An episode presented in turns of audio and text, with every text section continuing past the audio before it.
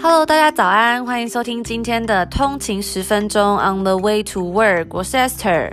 Yo，大家早安，我是 Tony。不想再通勤听音乐了吗？来一起听听国际新闻的第一手消息。通勤十分钟，每天的通勤时间和你分享国际新闻。Hello，大家好，礼拜三早安呢、啊？好，早安。我们昨天呢，在我们 EP 三十七有跟大家问了一个心理测验嘛，嗯、就是关于那个呃，如果你在荒野中遇到了一头鹿，一,一头鹿，你会有什么反应？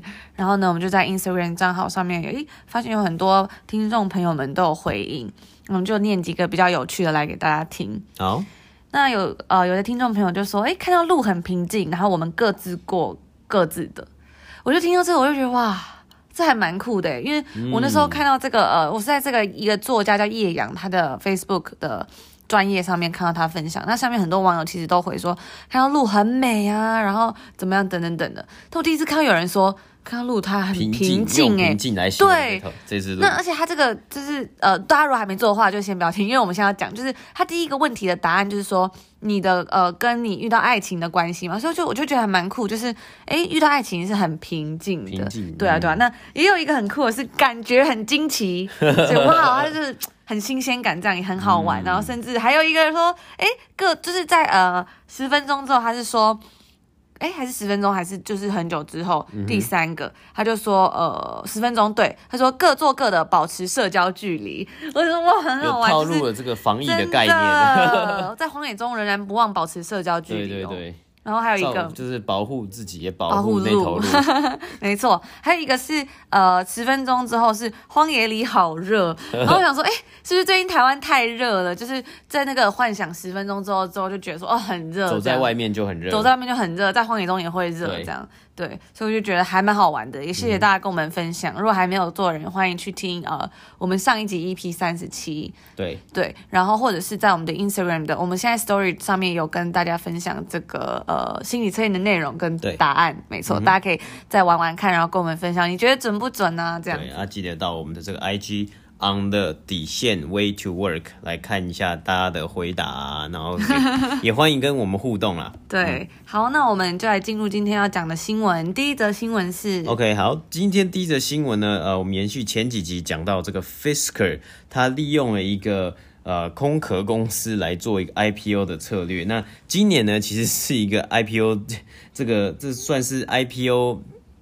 逆势成长的一年，一年就很多人在 IPO，是是很多就是疫情的情况下，你会觉得说，哎、欸，应该没有那么多人就是愿意来淌这个浑水，说哦，我要来发公开，募股啊，我要来这个招募一些呃资金，为帮公公司做一个成长。那今年呢，很特别的情况是。很多公司选择了这个方法，就是成立一个 blank check company，或者是说叫做 special purpose acquisition company，简称是 SPAC。那我们等一下会再详细的讲这个公司的这个内容。然后今天的第二则新闻呢，是一个非常快的新闻，就是今天早上美国华府才正式的回应了，呃，上个礼前几个礼拜的 ICE 有公布。禁止国际学生，呃，就是即将要把国际学生赶出美国的这个禁令。好像是说，就是如果你没有在这里呃上实体课 in person 的，你就不能待在这里。对对对，没错。对，对，然后就是我们进入第三个要跟大家分享的新闻呢，是我们在 EP 十的时候跟大家讲过加拿大电信商的五 G 大战，那华为是出局的嘛？如果还没有听的朋友们呢，可以再回去复习。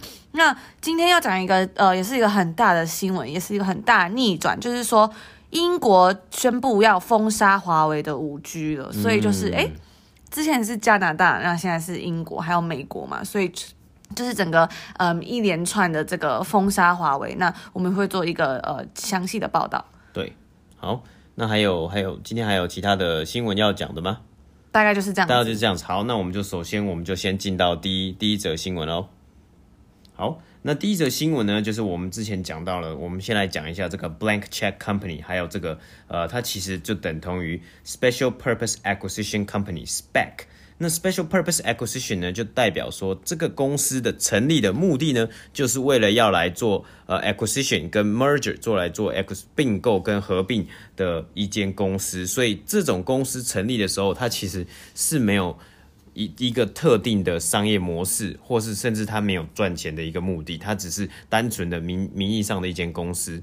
所以他成立之后呢，他会在这个股股票呃股市交易所，他会来发行他的股份，然后去筹措一笔资金。在拿到这笔资金之后呢，他会去呃跟他原本他的目标的就是想要做 IPO、想要得到资金的公司来做 merger、来做合并的一个情况，然后使得这一家目标的公司得到他应该得到的资金。嗯嗯，对。那像是如果透过这种呃空壳公司呃 blank check company 或是这个 spec company 来做合并来做 IPO 的情况之下呢，会让原本的目标的这些公司呢，会呃比较轻松，也是比较直接的方式。因为你如果呃照传统的 IPO 流程，你需要跟投资人，你需要跟投资银行，你还要需要跟很多的呃。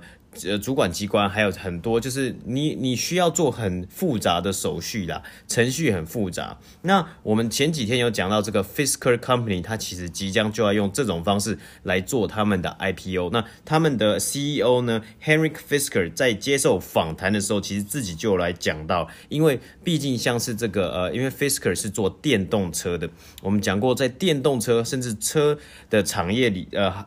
产业里面呢，它的是非常资本是需要呃非常大量的资金。那这样子的情况之下呢，他觉得他自己这个 Fisker 呃这个公司的 CEO Fisker 先生呢，他觉得说呃。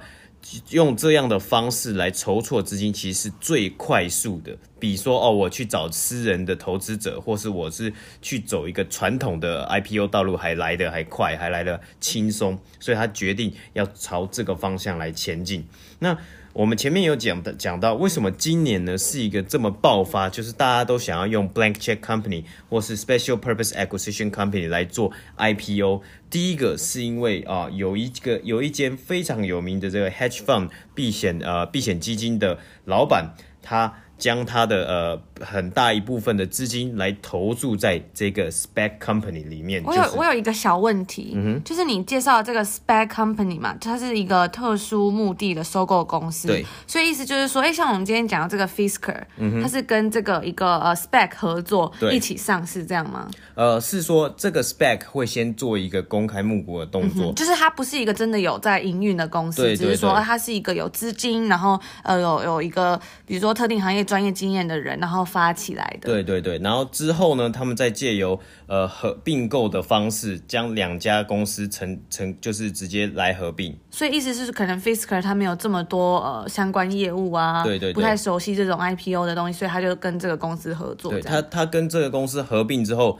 这一间 Spec Company 的他。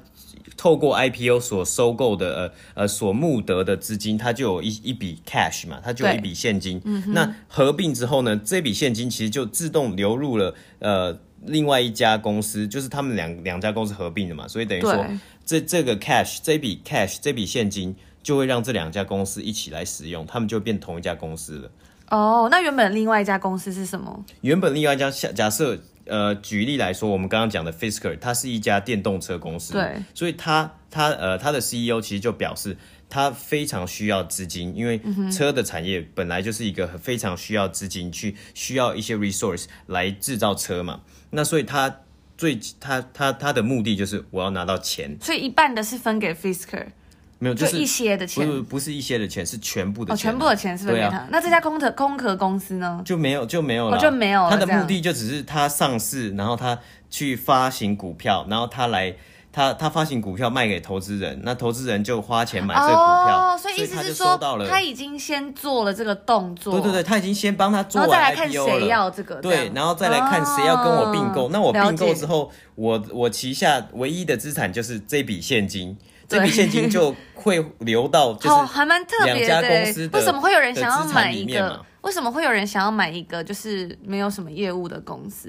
对啊，因为他要他的钱呐、啊，因为他这一家公司就这个空壳公司已经上市了，对啊，所以他唯一的资产就是他透过发行股票得到的现金。为什么投资人会想要买一个没有资产啊，没有？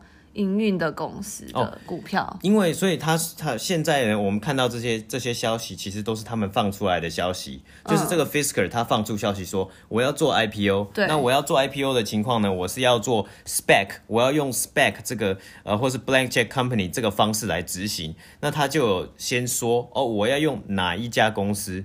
所以那一家公司的股票，大家就会去去买，因为他知道说这家公司其实背后他是要跟 Fisker 这个 EV 对电动车公司来做并购，所以它之后就会变成变这个电动车公司了嘛。那等于说我拿去拿拿钱去买的这张股票之后，我就是拥有这间电动车公司。哇，这个概念其实还蛮特别的，对，很少很少听到，算是一个比较新的投资的东西，对，还比较新颖的一个 IPO 的动作，对对。那那像是呃像是我们接下来等一下我们要讲到就是这个呃非常有名的避险基金的这个经理人 Bill Ackman，他所管理的他所管理的公司呢叫做 Pershing Square Capital in 呃 Management。那这个 Bill Ackman 呢，他是一个非常在这个 Hedge Fund 的。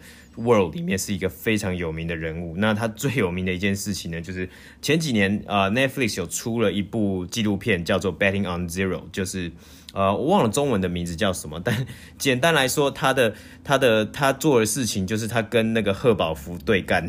嗯，就贺宝福就是一个很知名的。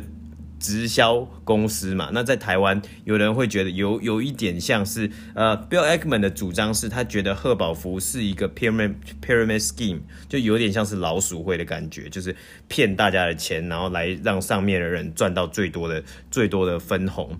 那他那个时候呢，他从两千二零一二年就开始一直看空做空这个贺宝福的股票，然后觉认就是他认为贺宝福。贺宝福的股票有一天会达到零，就是有一天会归零啊，会直接没有价值。但是其实就是过了这么多年之后，贺宝福其实还是屹立不存啊。所以就是，呃，这中间有一很多的，嗯，很多的，呃，很多的利益，很多的纠葛，还有很多的纷争。那大家如果有兴趣的话，可以去看这这一部纪录片，叫《Betting on Zero》。它的中文是叫《直销金字塔的真相》。对，其实还我觉得还蛮。呃，中文的译名好像不太哦，还有一个，它叫它是前面是零成本，对，然后然后直销金字塔的真相这样，嗯，对。但英文也翻，我觉得英文英文取的名字比较好，就是它就是叫 Betting on Zero，它其实就是有点像是做空它，它是赌上，就赌上，对，是它就赌它的股票会就是的价值会变零。那他是还是蛮蛮蛮有勇气的，就直接去跟人家对干这样子，蛮厉害。这个在 IMDB 上有七点二的评分，算是蛮高的。烂番茄有百分之百 percent，我不知道为什么。对啊，是而且是它是纪录片哦，它不是电影，它就是纪录片，说记录说哦，这个 Bill Ackman 他怎么样去二零一六年的时候，对对，他怎么样去要做空这间公司，而且他又是主张说他是用这种道德。道德的点上去做空啊，所以就还蛮苦的。对对对，所以说他因为这个，这算是他其中一个攻击啊。那他还有一个，我是为美国好这样。对对对对，那他还有一个很厉害的是，在疫情之前呢，他好像也是利用这个疫情，他有看好说，他有看到疫情，因为疫情有受呃股市受到很大的影响，然后也赚了。蛮蛮多钱的，所以是算是呃近几年来非常非常厉害的一个 hedge fund manager，嗯、基金经理人。对，那他这一次呢，他就把他的一部分的资金又来赌在了这个 spec special equ 呃 purpose acquisition company 里面。那他自己呢，也成立了一家这样的空投公司，就又要又要来一次。没错，没错。然后他呢，目标呢，他是想要呃一，他要是想要卖出两百 million 的这个股。股股份股票，然后一张呢是以二十块为为定价，然后来筹措这样的资金。那这个两百呢，他可能他本来是只想发行一百五十 million，就是一亿五五千万张呃股份，但现在他把它加码到两百 million，就是两亿两亿张股票了。那他最后呢可能会就是他他最后可能会募得大概将近呃四亿。呃四十亿美金这样的金额。那他其实还没有选定他要去并购，他要去跟哪一家公司来做合作，只是他是说他是希望可以看到一些呃 unicorn 啊，需要可以看到一些很厉害的比较呃 valuation 市值它的估值比较高比较高的一些公司来做呃投资并购的选择。那我这里再讲一下，其实。这个 Pershing Square Bill Ackman 他在二零一一年其实就有用过这样的手法来做这个 spec。那个时候呢，他是用他是用这样的手法来募得了将近十四亿美金哦，十四亿美金的金额。然后他那时候用的公司是 Justice Holding。那这一间公司呢，他后来跟哪一间公司合并的？他后来是跟 Burger King Worldwide 是就是汉堡王这间公司，这个速食店在二零一二年的时候合并了，然后呢，他们就把它呃把将这个汉堡王重新的来到了这个 public market 重新上市。那之后呢，汉堡王其实大家就知道，我们其实在之前的节目也有跟大家介绍过，之后的故事呢，就是汉堡王。跟加拿大一个非常非常知名国民品牌的呃咖啡连锁店 Tim Hortons 合并，成立了 Restaurant Brands International，这就是呃 RBI。那他们的总部其实就在加拿大的多伦多。那到目前为止呢，Bill Ackman 所领导的 Pershing Square，它仍然是 Restaurant Brands International 最呃最大的股东之一。他们拥有了根据 Bloomberg 所调查的显示，就是 Bloomberg 数据显示，他们拥有十三点四 percent 的股份在 Restaurant Brands International，是一个非常呃非常大的比例啦。所以说，呃，有这几个新闻，加加上刚刚的 Fisker，呃，这个电动车也想要做这个，呃，Blank Check IPO，还有这个 Bill Ackman 这个 Fund Manager 他的呃加码投资在这个 Blank Check IPO 的这个动作上面，今年呢可能还会看到更多的这个呃空壳，算是利用空壳公司来做 IPO 的动作。那我们之后如果有后续的新闻，也会跟大家报道。好的。那不知道大家听完这个，嗯，这则新闻播报有没有什么感想，或什么就是哪边听比较听不懂的地方？嗯、因为我刚刚自己在查的时候也觉得，哎。这种什么叫 blank check，嗯，叫空头支票啊，或者 spec 这种特殊性的这个还蛮难懂的。对对。但我觉得实在是很有趣，因为这是一个还蛮很新的东西。对对，我们而且我们比较少接触到。对，一一个比较特别的一个，对，有点像是金融呃手法吧。嗯，所以比较少接触到，那就觉得说，哎，又学习到一个新知识这样。那接下来的一个新闻呢，我们要。跟大家分享这个英国宣布封杀华为的新闻，那其实它算是一个还蛮大的震撼弹，对，也是一个很大的这样逆转，这样，因为其实今年一月的时候，英国执政党才宣布说，哎，他们要同意让华为五 G 行动网络建设在这个英国，就是有。可以做一些有限的的事情，这样子。嗯、但是呢，因为美国五月的时候就是扩大了华为的禁令嘛，然后把华为与中兴通讯都列为美国国家安全威胁，禁止使用政府资金向这两家中资企业采购这样子。那因为美国的施压呢，大家是觉得说，哎，美国做的这些大动作，英国也有被影响到。对，所以呢，一月即使他这样说，哦，我可以让你做一些有限的建设，到七月的时候他就改口喽。他就说，我们要在这个议题上面要谨慎一点，不希望这些重要基础建设、建建设受制于这种潜在敌对国家的供应商，是吧？所以他们就硬起来了。所以他一开始是有限制、有限度的让华为做一些五 G 的建设或者五 G 的参与。嗯，为什么这样呢？因为其实呃，华为在英国已经是有二十年的建设，就是二十年的、嗯、这叫什么？进入英国已经呃帮他们将近二十年了，所以可想而知，他在英国也是做了非常非常多的建设，然后投了很多很多的资金，这样。那我觉得就跟我们之前讲过那个 Nortel 还有加拿大的例子是一样的，没错没错。华为基本上都是在这些国家已经生根生根很多很多年了，它的势力或是它的影响都都是就是有点像是这要怎么讲，盘根错节，盘根错节在这些，所以我就觉得说国家里面呢，我就觉得说，哎。他们现在突然大动作来做这些事情啊，就是真的是斩草除，他真的知道说问题的严重性啊。因为其实说他们如果要放弃使用华为的话，他们呃英国也会要付出很多的这个叫什么损失啦，因为就华我们有讲了，比较便宜呀、啊、等等的，的或者是这些缆线，对，或者是他现在不用华为，他们已经又合作了二十年，那现在他又要去想办法再做新的，嗯、其实也要付出更多的资金、哦，可是他们仍然都觉得这样，那等于说背后的。怎么讲？可能有受，如果使用华为受到伤害，肯定是更大的、嗯。他们也就是有这样觉得。如果大家不清楚的话，欢迎去听我们之前有一集介绍这个 Nortel，对，大家就可以深刻知道我们那时候一直在强调说，哎。不正义的东西，它是没有办法长久的。对对对，那时候，这个我们再简短的介绍一下这个 Nortel 是那时候加拿大一个很大的这个叫什么电信开发公司。电信开发公司，对。然后他们也是做这种类似五 G 建设嘛。他就是做一些这种呃，它是一一间领导光纤革命的呃加拿大算电信公司、科技公司。对，那那时候就是因为有一些出了很多问题，对对对。后来就是呃政府也没有很重视啊等等，那、嗯、后，来这些后来也有那个最近。加拿大的呃，这之前的这个首相就出来讲说，哎，他的资讯啊什么有被偷走这样，嗯、对对对，所以大家如果有兴趣可以回去听。那我们就回归正题，这样、嗯。所以我就觉得说，哎，他们现在就是哦，英国啊、美国都是宣布封杀华为，也许是一个新的阶段了。嗯对，对。那他的主要声明是说，他明年就是要禁止添购新的设备，就是呃，就是添购这个中资啊、华为的新的设备。二零二七年它是要直接全面禁用华为这样。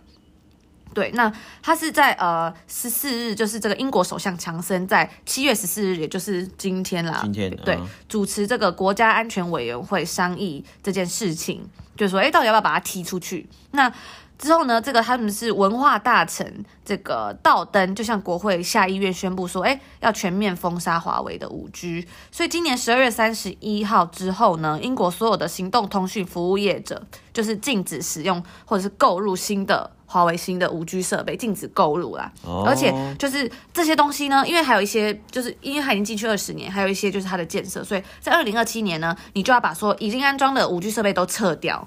嗯，对，等于说他的合作关系破裂。还有近期因为香港国安法这这个矛盾非常严重，那大家也知道，就是九七回归之后，那时候明明签署是几年？呃，五十年。就现在，就是时间还不到，哎，就爆发这个。那其实中国、英国两个国家的呃，就是怎么讲，关系就已经不像从前了嘛。嗯、因为其实那时候英国也有，我们有跟大家做后续报道，说英国有提供一些呃帮助香港人的机会，对，就是可以到香港工作生活，呃，到英国英国工作生活。没错没错，所以就是说，哎，就是时代已经又步入下一个时代了。对对对，对啊，那就是我们刚刚也讲说，哎，就是他这样子做，英国其实。就是还是要多付出很多代价，嗯，就是比如说它的五 G 的这个建设啊，就必须要延迟两到三年了，嗯，就是比较慢，对，而且此外，它还要付出多付出二十亿英镑的支出，对，那这个二十亿英镑大概就是台币七百四十几万，是七百四十几亿，七百四十几亿，对，接近八百亿了这样子，所以就是非常的。对，非常的非常庞大。那根据他、嗯、呃，这个我们刚刚讲的这位文化，然后媒体啊，体育大臣这个呃，道登 Oliver Dowden，他是说，这对他们来说不是一个很容易决定嘛，因为对于英国来说，呃，他们的电信网络啊，还有国家安全跟经济。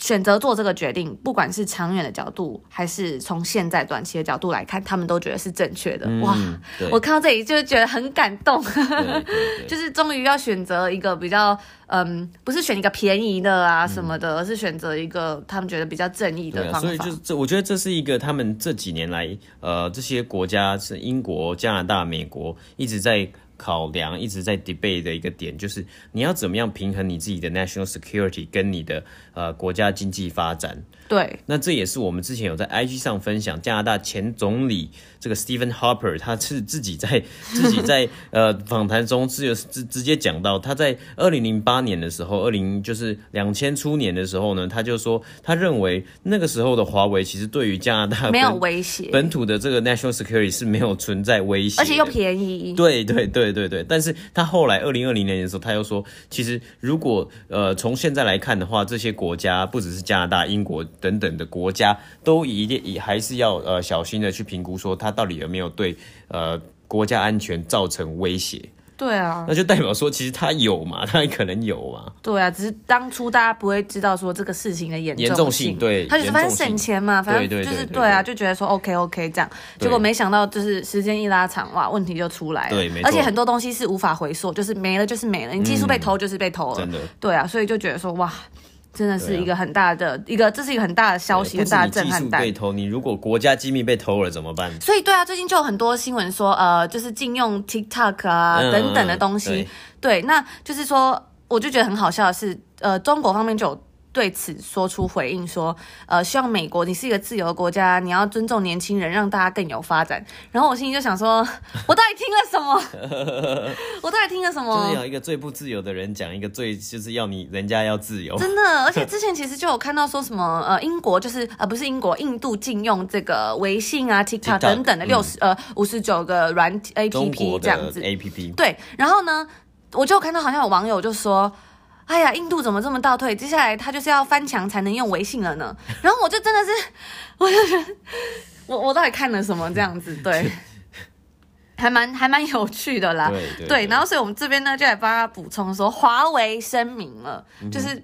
呃，接收到这样的这个震撼弹，我们来看华为怎么回应。对，根据华为回应呢，他是说此决定令人失望，对英国所有的手机用户来说都是一个坏消息。这可能会让英国落入数位发展的慢车道，增加 消费者的通讯开支，并加深数位鸿沟。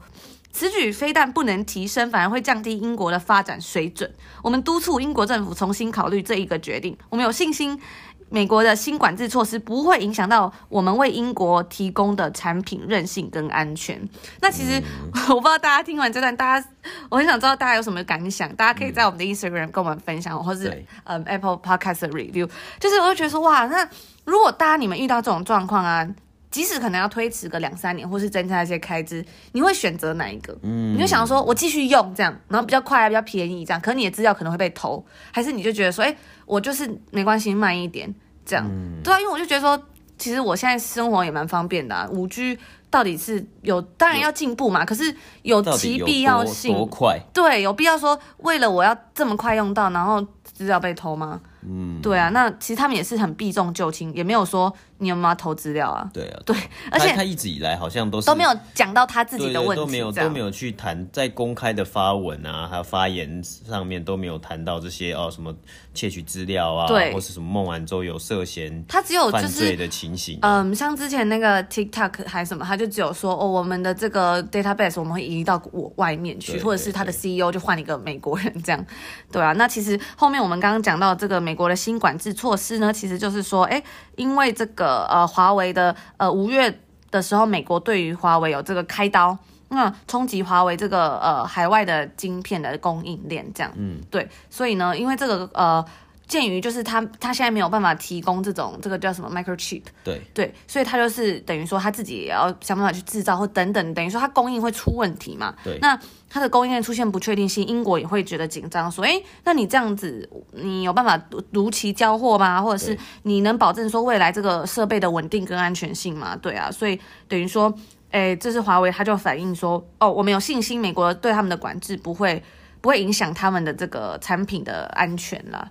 对啊，所以就是，我就觉得，哎，还蛮有趣的。嗯，对，那这个其实也是，呃，因为因为英国是说要直到二零二七年才是全面禁用嘛，因为毕竟它现在很多基础建设都是华都用华为，所以呃，这个未来可能会不会有一些变数，我觉得还是。很很诚挚的观察，对啊，那就是补充一下，我们刚刚讲说这个中美贸易影响嘛，就是呃，美国是有要求说半导体厂商出口晶片之前要得到许可才可以给华为供货。嗯，那这项决策呢，它就让这个台积电没有办法提供晶圆。给华为，那华为的他就要自自己研发嘛，那可能会断货这样子，自这自研晶圆就会可能会断货，所以其实大家也会说，哎，那你明年可不可以做出这个五 G 设备？其实也是很不确定啊。Oh, OK，, okay. 对对对，所以就是我们就是会继续为大家做后续报道。那今天的新闻就是分享这个五 G，就是到这边。嗯，对，希望大家如果有任何意见，都可以在我们的。IG 跟我们分享. 对，那我们最后一则新闻呢，我们就要来讲。我们哦，最后一则新闻呢，就是我们刚刚有讲到这个美国华府呢，它这方面是正式的撤回了，在前几个礼拜有讲说，呃，ICE 美国这个移民局，它是有宣布说，如果学生这个在今年秋季他们大学的学生的呃大学是。完全采取网课的情况之下呢，他是无法就是进入美国的，或是说如果这本来就待在美国学生是要被迫离开美国，因为你只上网课的情况。那呃很多的呃很多的相关的人士啊，或是很多大学的一些呃呃校校方呢，他们很多大校方是表示说，这一点有点像是川普想要强制这些学校去开这个实体课程。强制学学学生回到校园，但是这样的情况之下呢，很有可能会让学生呃暴露在危险之中，因为我们知道嘛，有时候哎，你一个教室坐五十个人，在一个呃室内空间，其实呃感染的几率是非常非常大，而且有时候就是如果有同学在那里咳嗽什么，其实你也不知道他到底是怎么了，就是而且你又不好意思就是质疑人家有病或什么的，就你也不好意思，他还咳嗽，然后你就跑到教室另一边，可是万一如果真的有。被感染或什么，真的就那个传染速度会是非常快，因为可能就是大家就是坐在前后左右，那就再再去扩散，比如说呃一起去讨论室做报告啊，或者是甚至老师如果被感染，那是不是他去教的课他都会传染到？对对对对，其实我们也有看到很多网络上很多的这个教授，他其实是不愿意回到呃校园的，因为。教授他一堂课要面对五十个人，教授是最危险的。对，他如果有那么多，他如果有五堂五五五门不同的课，他还会面对两百五十个人呢。那他他是不是最最恐怖的那一个人？真的，对对，所以有的教授也是有 raise 这样的 concern。那呃，这个决定呢，是因为近日呢，哈佛跟 MIT 他们是直接把这个东西直接呃，是是去去提到了提告嘛，提告直接对这个川普的这个呃，没错没错，administration，对对对，他就直接控告川普，他是他们是觉得这个呃这个命令呢是违反了行政程序法。嗯，那今天呢，其实就是法院有有做出这个呃判决嘛，所以是因为就是因为这样的判决，他是说，所以说呃。华府这边，呃，这这个白宫这个方面，他们就直接宣布说，他们要先撤回这项这样的法律。那哈佛，呃，哈，我记得是哈佛，呃，校方呢，还是哪一个校方？他们其实麻省理工吗？呃，哈佛，哈佛有指出，其实像这样的决定啊，是会影响到将近五千名哈佛的国际学生不能留在美国。哇，Wow. 对，是单单只是哈佛这间大学而已哦。那你说其他的学校，有美国有这么多的学校，这么多的国际学生，其实是是一个我觉得嗯也算是蛮不太合理啦，对不对？对啊，那那呃，其实我看到这几天最近啊，这几个礼拜，其实一直有在呃网络上，就是社群上有看到，也有蛮多学生做做一个联署的动作，很多台湾的留学生做一个联署的动作，说是不是要重新考虑这这项政策，因为这项政策是不是下的太就是。太仓太仓促啊，或是太呃太就是太硬了啊，就说哦，因为呃，其实很多学生，有的学生，我觉得我们自己也有体验过，你在台湾上美国的网课，你你你上课时间，加拿大加拿大，哦对，加加拿大，或是就是你用你在台湾上北美时间的网课，你是要从晚上十二点，然后上到早上六点，非常之痛苦。对，好，你上一天就。还好，可是你如果连续上三个月呢？你每天都十二点十二点上课，六点六点下课，然后开始睡觉，就是。我觉得真的会很痛苦，有点身心都会出一点状况啊，就是就是头脑 就是你每天都看不到太阳，对对对对对，然后头脑又昏昏的，然后十二点的时候就是就算是十二点也是还是会头头会晕晕。而且我觉得最最痛苦的是平日就是要上网课，嗯、所以都是日夜颠倒。对，可是周末的时候有时候你又不用上课，不用上课的时候你又可以恢复正常的时候，然后到最后你就有点。你的生理时钟就会完全不知道现在到底要过哪个时区，哎、欸，所以我就想到这个，我就想到空姐真的很厉害，对对，对，就是一直在换时区，这样会不会身体不舒服？然后我就有看到，之前看到有不知道在哪里看网络上，就有人就分享说，哎、欸，空姐到底要怎么适应这些时区，嗯、然后要怎么有时差？